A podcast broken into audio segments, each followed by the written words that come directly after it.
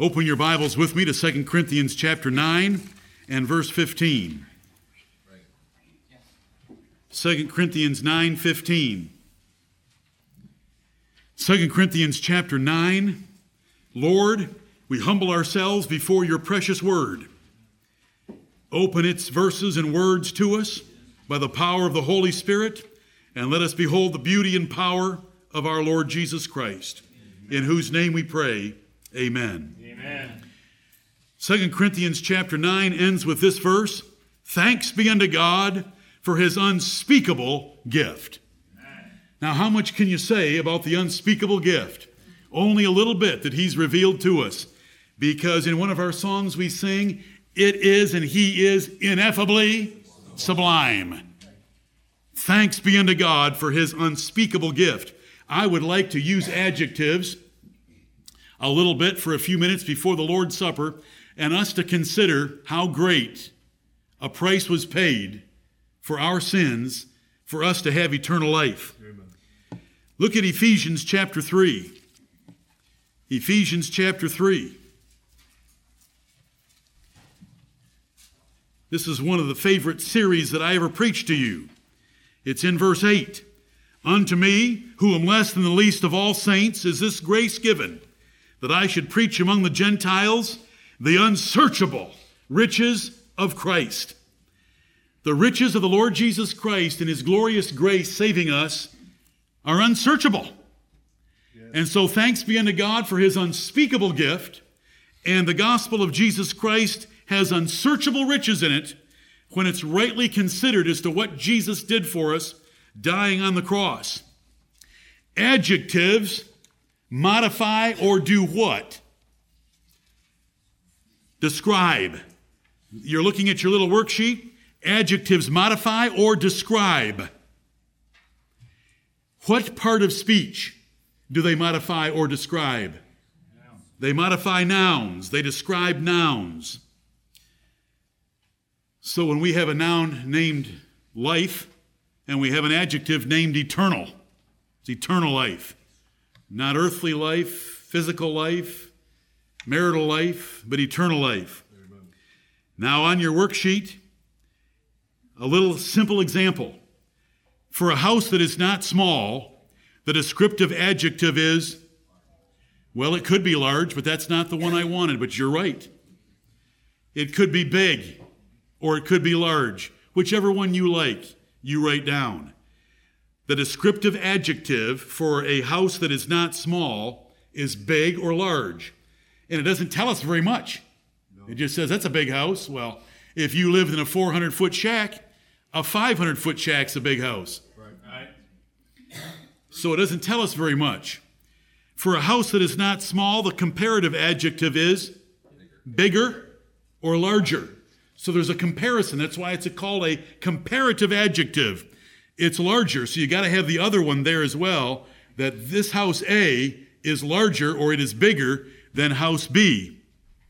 The superlative adjective would be biggest or largest because there is nothing to compare to it. All houses are smaller than it. And this is what adjectives are. Adjectives describe, and they're either descriptive or they're comparative or they're superlative, meaning they're the ultimate level of something that's under consideration.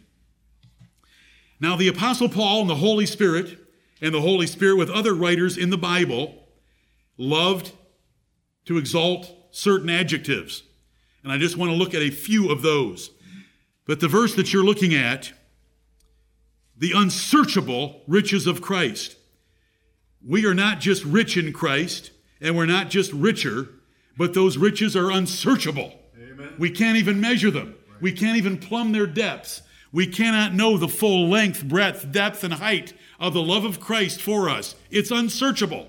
Right. And it is Ephesians 3 that says that about the four dimensions of the love of Christ. But notice in that verse, Paul went beyond a superlative. How do you go beyond a superlative? Can someone find in Ephesians 3 8 that Paul figured out a way to go beyond a superlative. Less than the least. Ah, that is creative. That's Paul by the Holy Ghost. Because he could have said, I'm less, I'm lesser, and I'm least. But he said, I'm less than the least. Well, how do you get less than the least when the least is as less as you can get? I love the Bible. Yes, amen. Paul wanted to put himself where he belonged in his mind, and we want to put ourselves where we belong. Paul said he was the chief. What did he say? Was he the chiefest of sinners? He wasn't just chief or chiefer. He was chiefest. And we want to look at a few adjectives and just think about how the Bible, in trying to describe what Jesus Christ did for us, uses such terminology. In Psalm 145 3, that I began with a few minutes ago, God is great and greatly to be praised, and his greatness is unsearchable, just like eternal life here. God's grace in Ephesians chapter 1 is exceeding. And it's beyond human knowledge in chapter 3. Eye hath not seen nor ear heard, neither have entered into the heart of man the things which God hath prepared for them that love him. Now, I preached a whole series about the unsearchable riches of Christ. I appreciate a young man in this church that saw that link in the Friday update, clicked on it, and looked at it for at least a little while to appreciate all that's there about the Lord Jesus Christ. Looking at your little page, you understand now that Paul went beyond a superlative by less than the least? The first red line, a quarter of the way down the page, eternal life is the greatest gift from our perspective. Eternal life is the greatest gift from our perspective. I've got five superlatives for you. It is not just great, and it's not just greater. It is the greatest gift that we could possibly ever imagine, and then a whole lot more, because the Bible says it's a whole lot more. He's got things in store for us that we've never seen, never heard, and never imagined. Right. It's never entered into our heart or mind what is coming in the new heaven and the new earth. Right. Eternal life is the greatest gift from our perspective. This superlative is about our benefit the comprehensive and incomparable benefits for us. And we don't need to take very long. I just want you to think about what we celebrate when we come to the Lord's table. Right. We are celebrating the greatest gift and four more superlatives after that. It includes the redemption of our souls from a debt of sin that requires an eternity in hell. It includes deliverance from eternal torment in hell. That's what the Bible teaches. We are Bible Christians. We are this simple. If the Bible says it, we believe it. And that settles it. We've chosen to bet our lives in this world and our lives in the world to come on the Bible. Because there's so much evidence for the Bible, internally, externally, historically. The Bible is the only one that can really describe things that are very dear to us that we learn over time, like marriage when you read about the Bible and what it says about marriage, you know that it's a divinely inspired book because the wisdom that it has for husbands and wives to be super happy is not written in the world because they're not super happy. Right. But we've got it in the Bible, and there's so much more evidence for the Bible, but we've bet our lives in the Bible. And the Bible tells us that Jesus Christ delivered us from eternal torment. If that was just it, that is an incredibly great blessing if that's, if that's what Jesus Christ did for us by dying on the cross, which we celebrate in a few moments. Jesus dying on the cross and eternal life by that act of His is the greatest gift by give, purchasing a pardon for us for condemned criminals on death row for the second death. We are condemned criminals on death row for the second death. It includes justification to the end that God views us as righteous as his son, Jesus Christ. It includes all legal fees for complete and final adoption as the sons of God and redemption of your. We're looking at the worksheet now. the second line under eternal life is the greatest gift. It includes adoption as sons and redemption of your body. We are still waiting for part of the adoption process to be completed, and that's to have these bodies redeemed from the power of death and the grave. Right. He's going to get us body, soul, and spirit into heaven. Amen. That's why we believe in burial. That's why we don't burn them up like Hindus. Nobody burned their dead until 1963 when the Pope said it was okay. And that doesn't make it okay for us. Right. We bury our bodies because the Lord's going to raise our bodies. That's what the Bible's about resurrection. That's why we're Baptists. We bury the bodies underwater and we raise the body back up to show a picture of what Jesus did for us and of what Jesus is going to do for us when he comes in the great day. Amen. Eternal life is the greatest gift. It includes reservation of an eternal inheritance of a new universe with God. It includes inheriting the new heaven and the new earth. There's five blanks there for you. The new heaven and the new earth. You know, we could go on and on about this great gift of what it saved us from and what it gave us. But it is the greatest gift. There has never been a gift anything like it, not even to be compared to it. That's why I'm calling it superlatives. Right. Five superlatives. It includes a new glorified body that totally transcends this body. And we could go on and on. We're going to be in heaven with the Lord. To be absent from the body and to be present with the Lord, Paul said, was far better. He saw things there that he couldn't even utter, that were not lawful to utter.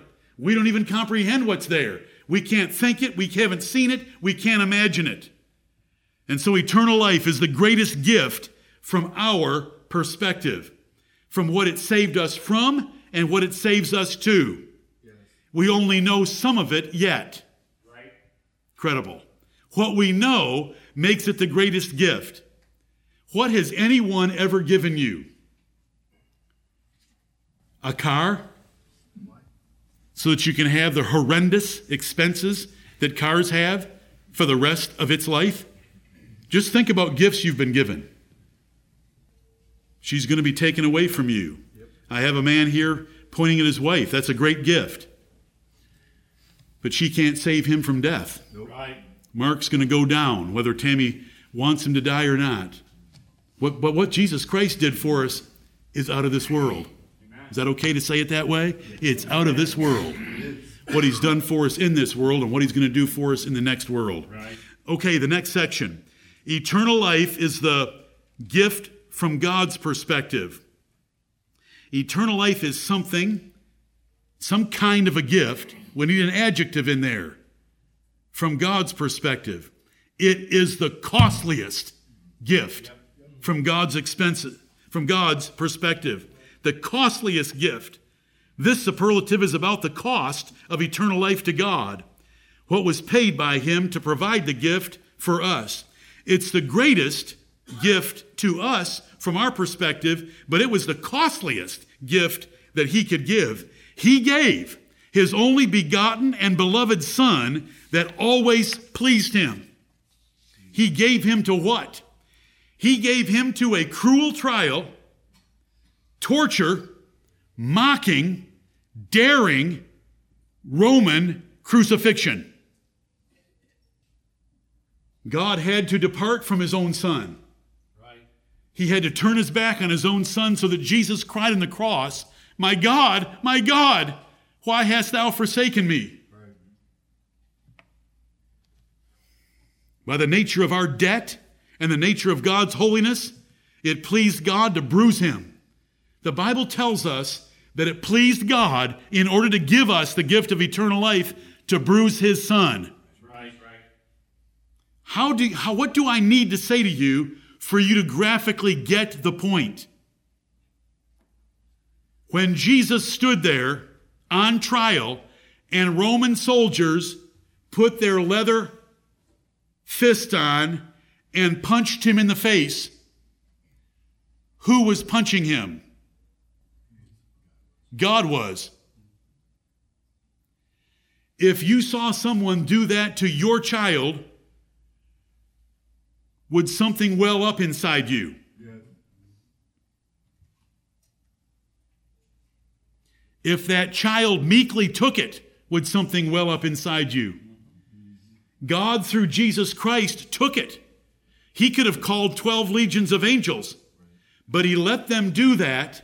They blindfolded him, and then they punched him in the face, and they said, If you're the Son of God, tell us who just punched you. How costly would that be to a father if they were doing that to his well beloved son? How do you put it in terms? Right. When my sons aren't as, aren't as promoted as fast as I think they should, I get violent. And nobody punched them. They're doing fine, by the way. Just, I'm trying to think of something to get your attention. But this is what God did for his, for his son. He bruised him for us. Right. God had to bruise his only begotten and beloved Son on your little worksheet. His only begotten and beloved Son. This was the only Son of God in the universe by the way he became his Son. We are the sons of God, and we are joint heirs with Jesus Christ, but we are not the only begotten Son of God like Jesus was. God had to bruise his only begotten and beloved Son. God had to ignore the prayers of Jesus begging for help. Psalm 22, the first few verses. I cry in the day, I cry in the night, and thou hearest not. Do you think there'd ever been a time in the life of Jesus Christ when God didn't answer his prayers? Do you think there'd ever been a time from God's standpoint when he didn't answer his prayers? He wanted to answer the prayers of the Lord Jesus.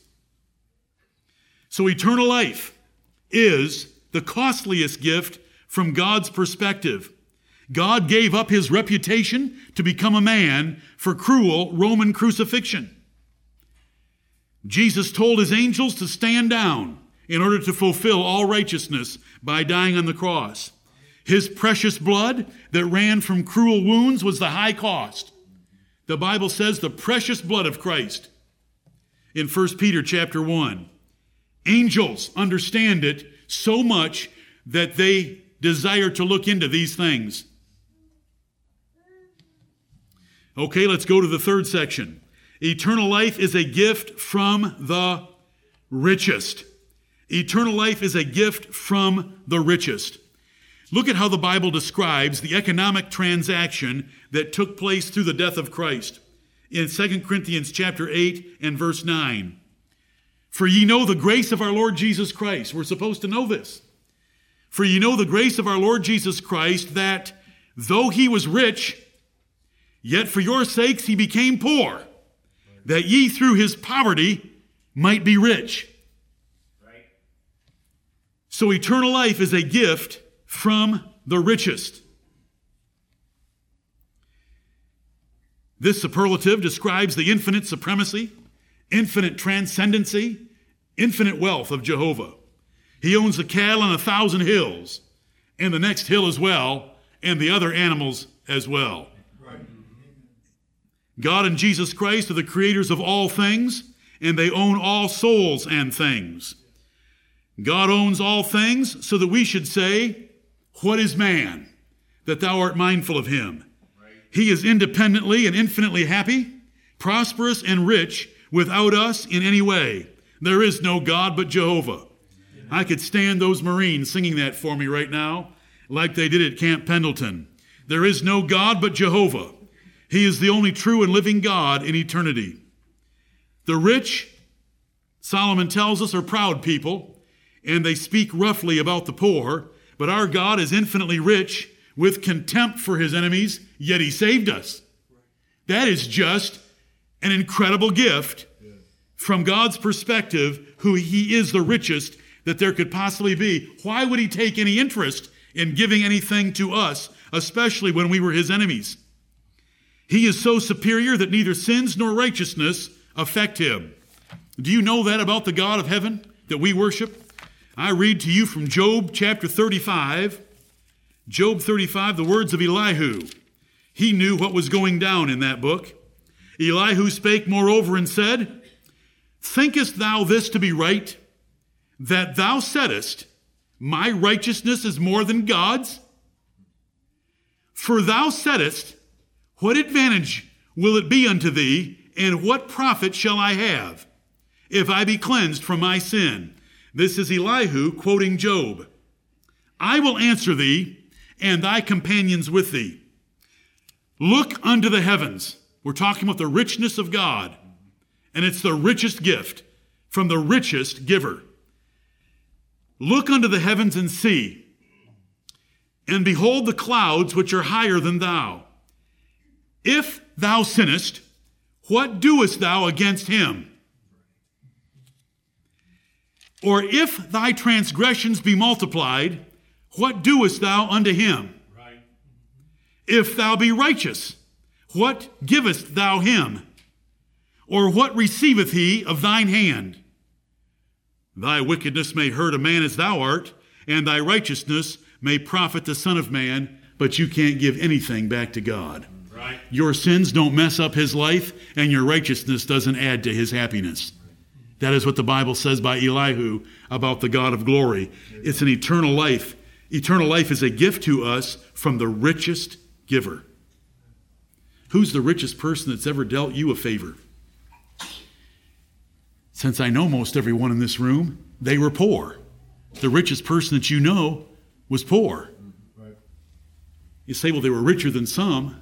Okay, now you're getting the point. But they weren't the richest. Right. But we had the richest give us a gift. Why, did he, why would he pay any attention to us? For the glory of his grace. What is man that thou art mindful of him? Man is like a vain shadow, the Bible tells us. The greatness of our infinite creator reduces us to less than nothing. If you read Isaiah 40 last evening, we are less than nothing. We are the small dust of the scales. Right. The old fashioned way of weighing things in a scales, there was dust that was so small you didn't have to wipe it off because it couldn't affect the weight. Right. And the Bible says we are the dust of the scales. The Bible says that we are less than nothing. The greatness of our infinite Creator reduces us to less than nothing. His holiness demands our eternal torment. He must find any motive for our salvation in Himself, apart from any benefit that He would derive from us. So, eternal life is a gift from the richest. We go next. Eternal life is a gift to the poorest. Eternal life is a gift to or for the poorest. We cannot give anything to God that He has not created and given us. For all things are of Him, to Him, and through Him. The Romans chapter 11 tells us. Our breath is in our nostrils in stark contrast to His eternal power and Godhead. Our breath is right here. A clothespin is all it takes to end your life. We're like a moth that hits the bug killer. It's over. You know, all it takes is a, is a clothespin. And He is the eternal, everlasting God. He's from eternity to eternity. Our little brains can't even comprehend it. Right. But that is what He is. And He is that by His own independent power. I am that I am. Eternal life is a gift for the poorest. We cannot and will not give Him anything pleasing to Him. For the carnal mind is enmity against God. It's not subject to the law of God, neither indeed can be. So then they that are in the flesh cannot please God. That's how poor we are. We are as poor as Psalm 14 said we were earlier today. Some have tried to define grace. This is what happens when you try to get men involved. Some men have tried to define grace as unmerited favor. That is not true. Right. Because we are not in a state of neutrality with God. We are enemies deserving punishment, so it is demerited favor because we have merited his judgment. And when he gives us the blessings of eternal life, it is demerited favor. Thank you, Lord, for showing us these shades of meaning and to set our hearts right on the knowledge of your grace. Amen. We're not neutral without ability for godliness. We are actively a God hating lover of sin as Psalm 14 teaches. The best of the angels are mere servants to God, and we were created lower than the angels. We're poor. We have, we have nothing to give. How can the greatest gift, with the costliest price ever paid, from the richest source, be given to the poorest? It doesn't make any sense. But grace isn't supposed to make sense. Right. That's why it's called grace. Beyond distance below God, we have corrupted his ways and hate and despise him by nature. We are condemned to eternal torment at least three ways by Adam, our first father in Eden, by the nature that still is with us, and by the practice of our own sins. We did not love him. We did not seek him. We did not seek his love. His love is independent and first. We love him because he first loved us. We were ungodly enemies of God with no reason for his care, no desire for his care, deliverance, or blessing. We were his enemies. And so the Bible tells us that for a good man, some would even dare to die. But God commendeth his love toward us in that while we were yet sinners, Christ died for us. The Bible tells us when we were enemies, we were reconciled to God by the death of his son. We were enemies. We were the poorest. We were rebels. We were God haters. There was no desire, no effort toward God at all. No, not one, as we heard from Psalm 14. God obscurely caused good men fear and guilt. When God's obscure, he terrifies, his, terrifies men. Think about Job in Job 42. I repent in dust and ashes, and I abhor myself. When we see God, we abhor ourselves. That's how poor we are in comparison to Him. In Isaiah 6, woe is me, for I'm a man of unclean lips, Isaiah the prophet said. We're the poorest. Right. Peter said, Depart from me, O Lord, for I am a wicked man. John fell at his feet as dead. Only his internal reasons to share the universe with his son could move him to do it. Superlatives. Is the gift of eternal life good? Great? Greater? Or greatest? Amen. Yeah. Is God rich, richer, or the richest? Amen. What did it cost him? Was it the costliest gift possible? Yeah. Worse than being poor we were enemies and God haters. What two words, and they've been mentioned today, prove that we were rebel haters of God? What is the subject? Total depravity. Total depravity proves we were rebel haters of God. And that subject of total depravity is what you want to know well and where you start when you're talking to someone about salvation. Because if you start down the path of reasoning about salvation in the Bible, they are going to operate under the assumption, which is a presumption and it's an error, that man has free will and some innate goodness, and all it needs is to be stirred up a little bit and he will choose good things. But that is not what the Bible teaches. Right. The Bible teaches total depravity, and the whole subject of total depravity proves from many scriptural witnesses that we were rebel haters of God. Let's go to the last section eternal life. Eternal life is what from our perspective? Here's another angle from our perspective. We called it the greatest to start. It was the costliest to God. It was from the richest. It was to the poorest. It is the freest. It is the freest gift ever given. You know, when people give gifts, there are often said or unsaid strings attached. It is the freest. There were no conditions to be met. You know, what does Santa say? If you've been a good boy, I'll come down the chimney in my red suit. But if you've been a bad boy, you're not going to get as many presents. And so we create this whole atmosphere and environment and perspective that we've got to be good to get a gift. but not when it's a gift of God's grace. We're enemies and rebels, and He gives us the gift anyway without any conditions, without offering it, without options, just by the goodness of Himself. And so it's the freest gift.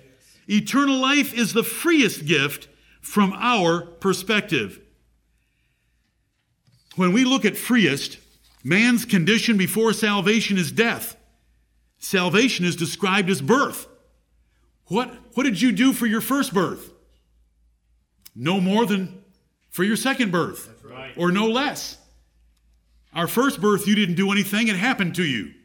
And when you're born again, to have a new nature that loves God and loves others and lives right, that new nature is called a birth, and you don't have anything to do with it because it's not of blood, nor of the will of the flesh, nor of the will of man, but of God. Amen. John 1.13. We're, we're said to be dead in trespasses and sins. So how do you give the gift of eternal life to a man that's dead? You have to impart life to him. Right. You can't ask for anything from him because he's dead.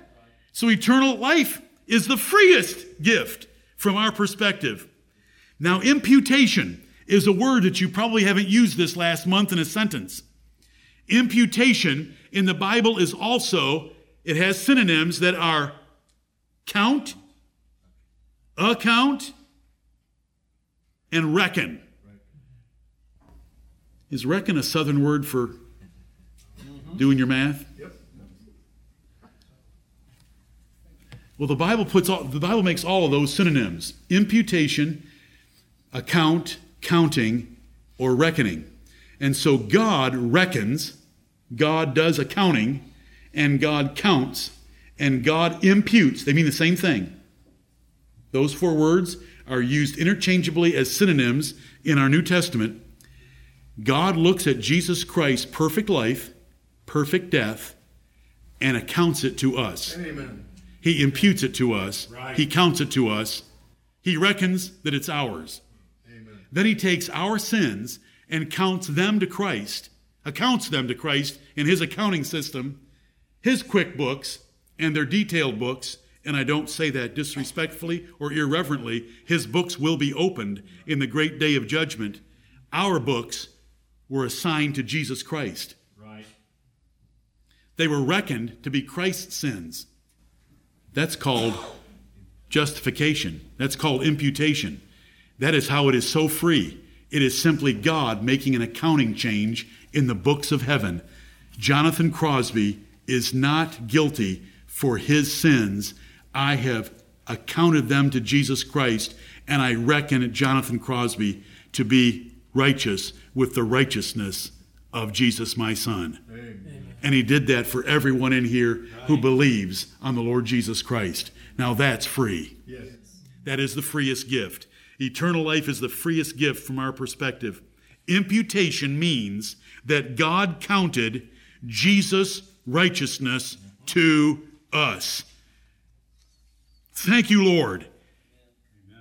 The Bible says that He justified us freely by His grace in Romans 3:24. If the Romans 5, 5, 15 and 16 and 18 says that imputation of the second Adam was given to us as a free gift three times. You know, the first Adam, why do we die? Because our first Adam chose death in the Garden of Eden. That's why even babies die. That's why there's miscarriages. No one can explain death. I can explain death. The Bible tells us where death came from. It's very easy where death came from. Right. Little innocent children die, but they're not little, they're, they're little, but they're not innocent because they're guilty for the first father.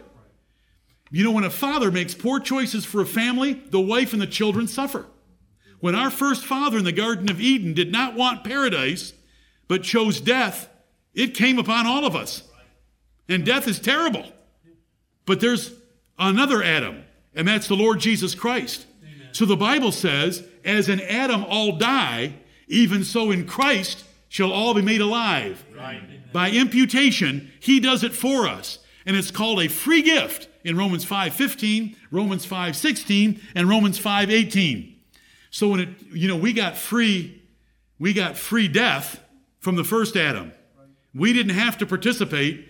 Adam's sin was assigned to us. That's called original sin, if somebody wants the two words. But Jesus died for us. He lived for us. Right. And that's assigned to us, and it's called the free gift of eternal life. It's the free gift of righteousness. Mm-hmm. He that spared not his own son, listen, it's the freest gift. Romans 8:32. He that spared not his own son, but delivered him up for us all. How shall he not also with him freely give us all things? Amen. Amen. Yep. If eternal life was not superlatively free, then God is a debtor and man boasts of works. God's gift cannot allow our glory, can't allow our boasting, can't allow our works. It can't put him in debt. So eternal life is an unconditional gift, which we prove by seven categories of evidence from the Bible. By the grace of God, he has shown us those things. There are no offers of eternal life requiring our acceptance. There are only gifts. In the last line, there are how many offers of eternal life? No offers, but how many gifts for it? From John 17, 2. Three gifts for it. God gave the Lord Jesus Christ complete authority over all mankind. Jesus Christ gives eternal life to as many as God gave him to save. John 17, 2, which we learned today. The only means of eternal life is Jesus' death, putting a last will and testament of God into force. When a rich man has written up his last will and testament, it has benefits for beneficiaries. God, to try to communicate to us what he's done for us, in Hebrews 9, describes eternal life as the last will and testament of God. And so Paul reasons God has written up eternal life for us that we're supposed to inherit eternal life.